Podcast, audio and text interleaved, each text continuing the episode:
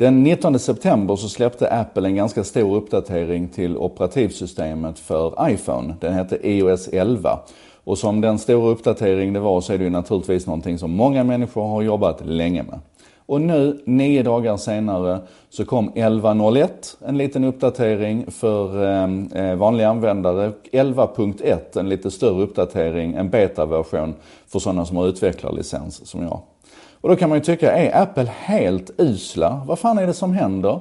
Nio dagar och sen kommer det en, en bugfix liksom.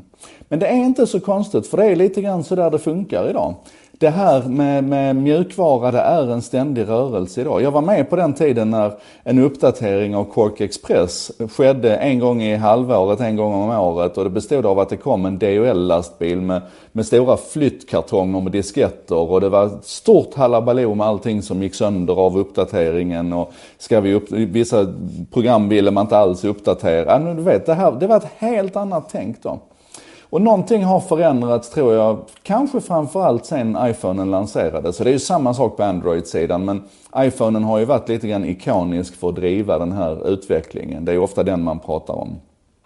Och i och med App Store så ni vet, varenda kotte här ute, vi allihopa, vi har alltid uppdateringar av våra program som ligger och väntar på Så det har ju blivit ett, ett mindset. Att, att mjukvara är inte någonting som man skriver ihop och sen är det klart, utan det är någonting som är i ständig utveckling. Och man pratar ju ofta om det där som du vet, flashiga termer som så här real artist ship och done is better than perfect. Men det handlar ju egentligen inte om att man vill släppa någonting som är imperfekt, utan det handlar om att man har förstått att man kommer aldrig att bli färdig med mjukvara. Och det här har ju också fått effekter på, på lite andra plan. Jag tänker till exempel när vi redan 93-94 när vi byggde upp organisationen runt aftonbladet.se så bestämde vi oss tidigt för att vi behöver ha egna tekniker här. Det kan inte vara så att utvecklingen av aftonbladet.se är någonting som går i cykler där vi ska springa ut på stan och vi ska shoppa tekniker och, och, och nya företag som ska göra nya versioner till oss. Utan det här måste in i huset och vara en del av kärnverksamheten.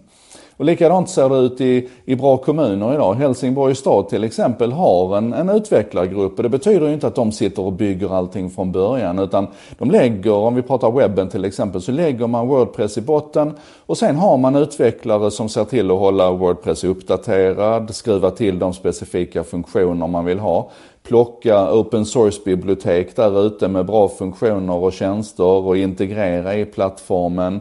Eh, att eh, eh, integrera andra tredjepartstjänster i plattformen. Så. Och det här är en ständig rörelse. Det är inte så att nej men nu har vi byggt webb, nu är vi färdiga med det för i år. Det är inte så det funkar längre. Och jag tror att vi behöver ta med oss det förhållningssättet även utanför mjukvara. Om vi tittar på reklambranschen till exempel, så var det ju tidigare så att man jobbar och jobbar och jobbar och jobbar och jobbar och filar på den här kampanjen och gjorde den 100% färdig. Och sen släppte man den och sen, ja, nu går vi hem och dricker champagne för nu är vi klara. Idag, om du jobbar i marknadsföringsbranschen, så vet du att i det ögonblicket när du trycker på knappen och släpper ut din kampanj, det är i det ögonblicket som det, som det stora arbetet börjar. Och jag skulle nog kunna tänka mig att vi kan ta och implementera det där i fler branscher och kanske till och med i vårt vardagsliv. Hur skulle vår vardag se ut om vi hade arbetat lite mer iterativt med den? Jag vet inte exakt hur det ska se ut, men det kan vi väl klura på tillsammans. Anyway, ständiga uppdateringar, så kommer det att vara.